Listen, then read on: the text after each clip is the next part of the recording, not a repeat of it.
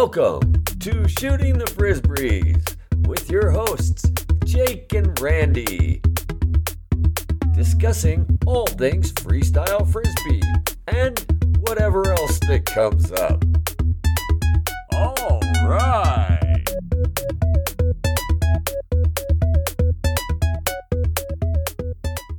Welcome to Shooting the Frisbees with Jake and Randy. Hey Jake, how you doing today? I am great. How are you, Randy?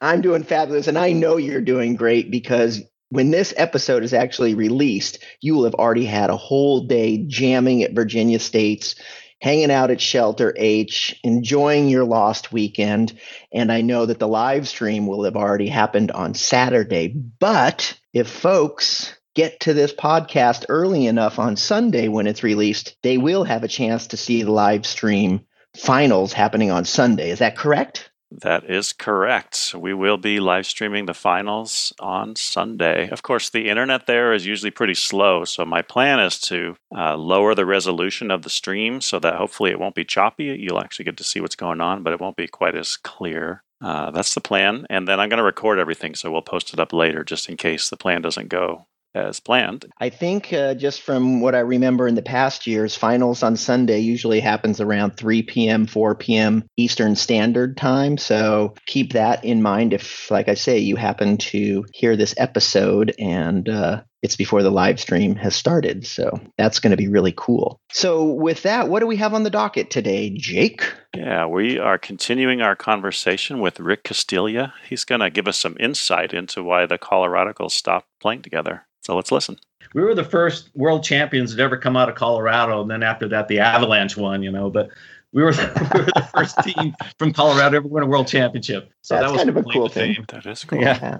So, why did the Coloradicals break up as a team? I never really knew. How come you guys stopped playing together? Well, I ended up, um, you know, once I moved to Fort Collins with there, you know, Stacy ended up graduating, moved out to, and then we moved to San Diego, and we started doing shows at SeaWorld and Disneyland once we moved into California. And so I kind of got out of touch with them. I mean, I think we played in a few after that, but Bill and I played in a, I think we won a, um, the U.S. Open actually. And that was that was pretty amazing. And I don't know, we all kind of went our own way. You know, it's just like the Beatles; they broke up, and we we, we broke up.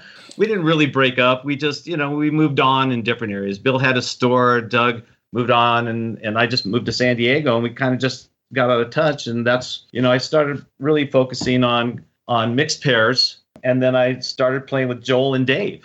You know, as as the time went on, but you know, it was just it, it was just time. Everybody had different places to go and things to do, and um, you know, nothing nothing lasts forever, Randy. It's true dat, true dat. So really, you're kind of the move with Stacy, Stacy Anderson, Yeah. Stacy McCarthy now. Uh, but so you guys uh, were partners and then moved to San Diego. So I can see how that would sort of be an ending point of you guys being a team. You're just not living in the same city. right and that was tough yeah that that was the main reason you know when we when you live someplace with two other guys it's easy to get together and practice i mean i had a place right by city park by the lake and they would come over every day and we'd go right behind my house and there was a you know big green grassy field and we would practice and practice and come to my house and drink something and then go back and it, it was just it was just easy you know once i moved away it was a little bit harder to kind of get together we really couldn't really work on anything i mean we had three or four routines that we could throw out there you know to different music but you know, it was just time to move on. And Bill moved on, and shoot, he was doing juggling stuff and doing shows with Larry and and Steve Hubbard, and we were still really, really good friends. But we, we understood that you know we were all moving on and spread the jam someplace else, you know, and that's what happened. You know, La Jolla in San Diego became the mecca for a while. You know, on a Friday afternoon, you could see 20 people out there at the Cove. You know, I've got an interesting story. I was I was going to tell you some of my most memorable jams. Is that one of your questions Yeah. at all? Should I wait on that? Throw it out there. Let's hear it. I had a, I've had a lot of really really memorable jams, and I think that's just something I really like to hear people talk about. Um, one of them was, God, it was back. It must have been eighty something or other. It was back in Philadelphia. It was with Joey. It was raining, and we were all waiting to go out, and it was raining, so kind of waiting. And Joey's like, "Hey, let's go out and play." We started jamming. There was some music, and it was raining on us, just kind of sprinkling, but it made our arms really slick, you know, so we could do all these kind of skids and stuff. And I remember just jamming with Joey, and boom, he do a move and a catch, throw it back to me, do a big move and a catch, go back to him. But you know, we went on for five or ten minutes without dropping it, and and just these amazing jams and skids and tips and everything, and and that's that's one that stands out in my in my mind is uh is that jam with Joey. You know, obviously he he's he was the the god at the time. You know, everybody knew it, but I felt like I could keep up with him, and you know, and and so that was a memorable jam. And the other one that I want to talk about, you know, obviously I had some great jams with Doug and Bill and Stacy and Hubby and Larabs and Skippy and everybody. You know, we've had some epic jams, but the one that really stands out is in La Jolla. You know, it was a summer day, and Peter Lauber calls me up and he goes, "Hey man, can you come out to the Cove? I got the day off, and it was a Friday afternoon. Can you come out and can you get here before like two o'clock before everybody shows up and we we could jam before the mob op happens?" And I was like, "I don't know if I can get off work." So I I you know back then you could ride your bike along the coast, and so I rode my bike to this to the to the Cove and and he's there and you know Pete's smoking a cigarette and lighting up a doobie and uh, yeah i just got by, i just got back from schiller's and hey man you got to try this out. So I'm, I'm i'm you know it's legal here in colorado so i can talk about this now. Yeah. you know we get prepared and he's got his box there. And so he puts out this he puts the music on and we start jamming and you know we're not dropping it and it's the music is just great you know it's um some reggae stuff some some Stevie Wonder. It's, it's, just he had just a great variety of music, and all of a sudden these people you've got you guys have been to the Cove, haven't you? Yes, definitely. Okay. Yes. You, you know that so that the one area right at the Cove, really green grassy area, and then there's that that walk that goes right along the coast there, and all of a sudden, I mean, we must have had twenty or thirty people lined up there just cheering us on. You know, and Pete, I don't know if you guys got to jam much with Pete, but he was really a consistent player, could throw great Z's, and he knew how to co-op. He just knew how to entertain people. I swear to God, I mean, three or four songs go by, we have not dropped the disc, and we're doing every possible move we could do. Reverse, flamingo, the spinning guidus, you know, and co-op. So we'd never done it before, and we're looking at each other going, oh my God, this is amazing, you know, and all these people are cheering us on. And you know we finally got to the end and we did this big roll combination with one of us jumping in the air and is catching it and stuff. And we stopped. And then these people cheered. But that was my a very memorable time you know i and i've had a few of them there with jj and and dave murphy and joel and schiller and it's just an amazing place to play but that's the one that really sticks out on my mind the most and you know god bless peter peter laubert and um, rest in peace buddy but uh, he was he was an amazing amazing player Rest in peace, there, Peter Laubert. yeah, you know, it, it, it was it's it was sad to hear about Pete, but uh, yeah, you know, and, and with Jim Schmall or Jim Benson, I I had some great jams with him. You know, San Diego, like I said, was just the mecca at the time. I mean, you could go out at any time on the beach and or at the cove and find somebody and just have an amazing jam. You know, So was that the draw for you and Stacy to move to San Diego? Was the uh, the jam scene there? Yeah, I mean, part of it was we knew Larry had just moved there, and uh, Donnie Wallace was here, and JJ, and you know we'd gone out to visit, and we just knew that that you know it was just kind of got tired of the of the cold in Colorado, and you know it's 72 degrees year round. I mean, you could live in shorts, and I lived 20 steps from the beach, and it was it was just a different experience. You know, it was time. You know, and like I said, we we got had a chance to work at SeaWorld for a couple years, and then at Disneyland where I worked, where uh, Steve Hubbard worked with us at a thing called Blast of the Past, and we worked with a with a band kind of like the Beach Boys, and uh, you know you can see all this all this stuff on online now. Could you talk a little bit about your partnership with Stacy and how that evolved and and how you guys started doing shows? I mean, that kind of you guys were kind of making a living playing frisbee, is that right? Yeah, you know, I first I, I met Stacy at uh, I had just moved to Fort Collins. I came back from a tournament and I was with Joe Fisher. You guys know remember Joe Fisher? He was a friend of ours and he had moved to Fort Collins when he said, "Hey man, I'm going to a party. You want to come with me?" And so I was like, "Okay." So we went to this party and we were all dancing and I looked over and I we saw Stacy. I I can tell you even I can even remember she was wearing red pants. you know, those are the kind of things you remember, I guess. I got I, I met her and and we were said, hey, we're going to play frisbee. You want to come out? And she was actually a swimmer there. She was on a scholarship to swim, and so she was a pretty good athlete herself, you know. And, and uh, she came out and you know, God, from day one, I teaching her how to delay, and and and a bunch of a couple of her friends came out with her, and we were teaching her, but she kind of excelled at it, you know, being an athlete that she was, and. Uh, we just got together, we hooked up, and then I uh, if she wanted to go to a tournament, and we drove out to California. I think I remember in her little yellow Toyota truck. So we we started jamming together, and you know, taught her how to throw the disc and how to delay it, and she just uh, and then once she kind of got good at, it, she started hooking up with Carolyn Yabi, um, and she uh, her and Yabi started putting together routines and started going out and women, winning women's, you know. And once we moved to California, we had an opportunity to um, do a bunch of demos. You know, we we worked together for God, like eight years out there and doing show, you know, a lot of school assemblies, a lot of um, a lot of football games, just all different kinds of shows. We we would do these private parties in, in Palm Springs, these private like beach parties that w- were catered and they wanted you know some kind of team to come out and, and do different types of shows and you know there were skateboarders and we were the frisbee players and and uh, bmx bikers and we kind of worked on different types of routines doing all these other shows and then we took it to the field you know we used a lot of our stuff from different routines that we worked on at, at SeaWorld and Disneyland and then took them to um, took them to different tournaments and played there. What would you get paid for doing a gig like that? Do you remember the dollars you were making back then? Sure. Wh- like which ones?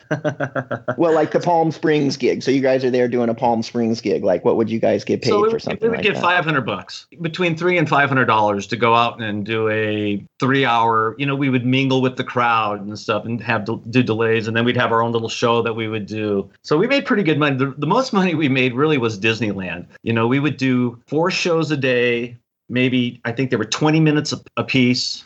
You know, we'd make 200 bucks a day, kind of thing. You know, those were those were the good type of things. And then then we would do school demos where you would only make you know 100 bucks. Yeah, so I mean, we could make a living doing it, you know. And plus, we had, you know, Nike would sponsor us, or FootJoy would sponsor us, or New Balance would sponsor us. You know, we wouldn't get a lot of money from them, but we, you know, we'd get all the product and stuff we needed, so we never had to buy clothes or shoes or anything like that, which was nice as time went on. And uh, she was a great partner, and you know, we we had a lot of good times together. So you were uh, a member of a great co-op team called the Coloradicals, but you were also a member of another great co-op team called the Art of Disc. So, and they formed in San Diego, uh, which is what we were just talking about. So, can you talk a little bit about the formation of that team and uh, and how it how it grew? Yeah, I think at the time um, Joel and Dave might have been playing pairs together. That Joel is. Rogers and Dave Schiller, you know, and at that time Joel had moved out from Tennessee with Kim, and Dave moved out too. And he his his original partner was Bob Coleman. I got I got to do props to Bob Coleman, who turnover master. I mean, he he was the guy that neurons, man, that was his thing. You know, bending the neurons, don't I can't remember that, but. I got a lot of stuff from him too. So he he was an innovator as far as the turnovers came. You know, I could do the basic one-handed turn, turnover, but he was he brought a whole different meaning to the to the sport of freestyle through turnovers. But anyway, um, so those two guys had moved moved to uh, San Diego, and you know we would always get together, play at the Cove or or at the shores, and you know there was just one time that we all got together and we looked at each other and said, "Hey man, you know let's try and maybe we can put a routine together." So I had I had uh, broken up with Stacy and she had moved on, and I and I had moved on, and Kate Dow had a friend. Her name was Jennifer Jenkins, and that she actually became my girlfriend for a while, and they all hung out together at a house in in uh, just outside of Del Mar. And so Joel and Kim and Dave and would always come there, and uh, we just started working on stuff together and thought, hey, let's put a routine together, and I think we could make make some noise in, in freestyle. And I can't remember. It might have there was a song uh, or by a group called Art of Noise or something like that, or something like I can't remember. To tell you the truth, how it all came about. Um, but we thought the name Art of Disc you know, Kim might have even came up with that name, but I can't really remember. But uh, you know, at that time, Joel was an amazing player, could do both spins, everything. Same with Schiller. You know, his foot delay. I think at one time Dave Schiller was the best player on the planet. He could do any kind of move, and I, you know, and I noticed that, and I was like, God, I think if I could take both of these guys and we all put put our thoughts together and put music together and get a routine together, we could, you know, we could do really well. So we started hanging out a lot together. Nothing, nothing really you know exciting to say about it. We just we're all in the same city together and and uh, like to work and practice together, and we just had some good chemistry. We really did. We we were almost like a little family, all of us together. You know, we were in our little separate area. You know, and that's when Murph and Jim Schmall and Peter Laubert were playing together. So really, it was there really wasn't anybody else doing co-op so we we got together and uh, it was really easy to play with those guys you know because you know, it was fun working on routines and fun traveling with them and you know you can't find a better a better pair than Joel or Dave so Yeah, and you guys did make a little noise too, so let's let's remember that. So, what were some of those tournament experiences like with them, and and you guys making some noise? Um, it, wa it, it was great. Uh, like I said, they um, they were wonderful players. They they could do both spins. You know, Dave could delay the disc on his foot. you know, a toe jam. He could toe jam, and so you know, and tho- those guys had already had routines that they had put together, and they kind of just incorporated me in. You know, we I thought, well, maybe if we use three discs, I can go back and forth with them. You know, that's when we first. I don't know. I hadn't seen anybody do that yet, where we took two discs and I'd do a co-op with Joel, and then I'd run over to Dave. They'd do a co-op there, and then go back to Joel, and then Jill and Dave would do a co-op, and I'd be over here with the other disc, and that seemed to be that seemed to work for us, you know, and the music that we used, and you know, it, I don't know. Yeah, no, it was Well- cool. I mean, you guys won a couple FPA titles, right? Yeah, we did, we did. you know, 89 and 90. You guys won Yeah. in eight, 1989 and in 1990. No, no. Oh, was it? Is that it's when it was? it's yeah, on you're the. FPA titles page. Yeah. page. Yep, you're right. You're right. That's when it was. God, I'm just, it's just, you know, I've been out of it for so long. And it wasn't like I wanted to get out of, of, of Frisbee. It was just a, a new chapter in my life. You know, I'd come back and, and moved to col- back to Colorado and started really jamming with Larry. And we went to Wisconsin and we won a couple tournaments. That's where my wife's from. And, and we came back and, you know, and I had, I had, a, I had kids. I had have a job. I had to, you know, I had to Mhm. provide. I'd start working a lot. And so, you know, I, I, I would still jam, but as time went on, man, my body just couldn't take it anymore. My, I, I have to get two new knees. You know, I probably need a new hip. I'm 60 years old, man. You know, I'm old. I'm an That's old jammer. crazy. Yeah. That's crazy. You're 60. I just, you know, to wrap my brain around that. I mean, I've known you a long time, Rick, and just like, wow, you're 60. Like, I just- know. I look in the mirror and I'm like, who is that guy looking back at me? I don't know who that is. I'm sure you have that same thing. I do. You know, I'm I'm not as co- I'm not I'm not I'm not fully gray yet, but uh, you know, Mike, I still got some dark. At least I have all my hair still. I have still have my killer hairs. You know, I just I just knew it was time to kind of grow up, and and I got into music. You know, I was always into music, so I was in a band, and I played bass in a band for a good ten years, and it, it was just hard to get to tournaments. You know, it was just I Mhm. just you know I was the kind of guy that if I was going to go to a tournament, I wanted to have a routine. I wanted to have music. I had a routine. I just didn't want to go to a tournament, hook up with somebody, and just go out and play. It, it- I just couldn't get motivated doing that. You know, It- I, I wanted I wanted to have a routine, and it was just hard to find people to do that here. I mean, there was Larry, you know, Larry and Bill, and you know, we played in some tournaments together, but you know, they went off. You know, Bill's life is is frisbee and the sport and everything, and Larry, you know, he's he's going to be a kid for the rest of his life. You know, he's he's in great shape, so he was able to play. And you know, I just had to I just had to kind of bow out for a little while and uh, do my music thing and play ball golf. Well, you- only thing I could do without it hurting. Well, you've had an amazing career as a freestyler. And, and so let me ask you this if you had to do it over again, what would you change? Oh, I wouldn't change anything. Wouldn't change a darn thing. I had, you know, I was blessed. I grew up, had a great family, you know, great high school, loved high school, loved college, you know, all my friends. Shoot, I even wrote a song about it. I've got a song. So I'm going to try and come out to Seattle in 2019. Awesome. Awesome. Is that, That's are, great. are you guys putting that tournament on? Ryan Young is putting that tournament on. Oh, okay, Ryan Young, right? Yeah, I should say. Okay, good. Yeah, I think because Bill was saying, you know, we got to go out 2019 Seattle and, and be all big part of the Hall of Fame thing out there. That's where they, you know, the the introduction and stuff like that. So um, I've been working on a song about our about our travels. It's a little three chord blues song, but uh, I- one of these days, uh, hopefully, you guys will hear it. Well, maybe that is something that you can do when you give your speech at the induction to the Hall of Fame. You can do your song. I think that'd be pretty appropriate. That's and that's what Bill said. He goes, "Well, we're gonna have to learn it." So I've I've incorporated a, a harmonica part in there for Bill.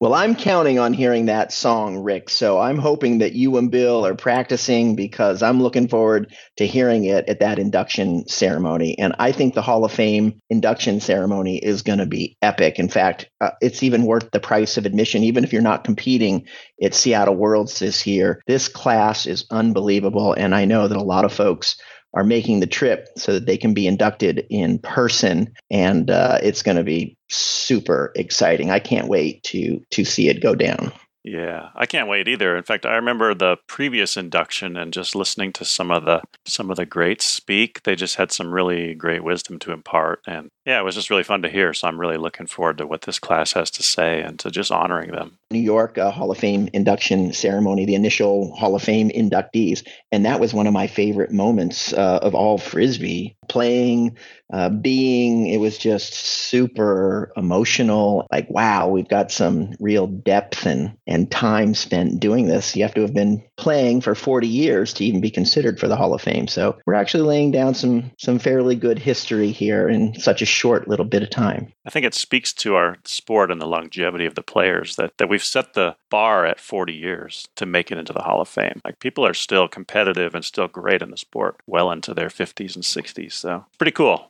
that's one of the things that keeps me playing because I think it keeps me young. So, anyhow, uh, I just wanted to, before we sign off, I just wanted to promote the next live stream after Virginia that's coming up, which is uh, the Jammers. It's the 22nd annual, and it will be taking place on Jacksonville Beach on May 18th. So, tune in. Don't miss it. It's going to be great. I'm looking forward to that. And Jake, on that note, you have a great time at Virginia State's on today, which would be Sunday. And I'll talk to you next time. Yeah, talk to you next time.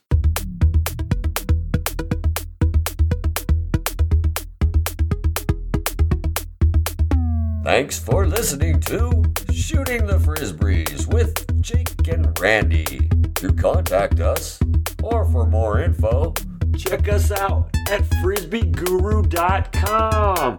Home to Haynesville, shooting the frisbees, and live streaming freestyle frisbee. Oh, yeah!